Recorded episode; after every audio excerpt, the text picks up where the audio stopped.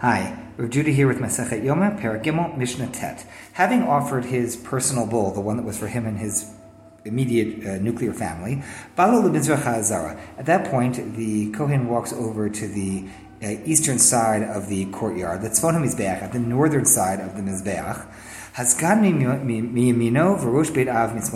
He walks accompanied by the assistant Kohen Gadol and the head of the Beit Av, which is the uh, shift of Kohanim uh, or serving. So it's like lead, lead, people are with him on either side. It's a, a little bit of a procession.